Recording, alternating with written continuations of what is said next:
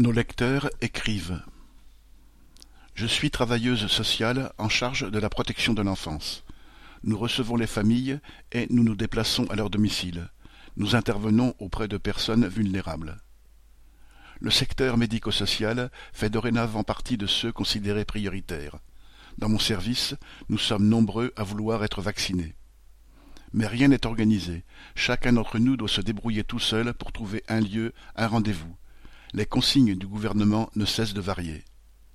À deux reprises, plusieurs collègues, malgré des rendez-vous confirmés, ont dû repartir chez eux sans être vaccinés, faute de doses.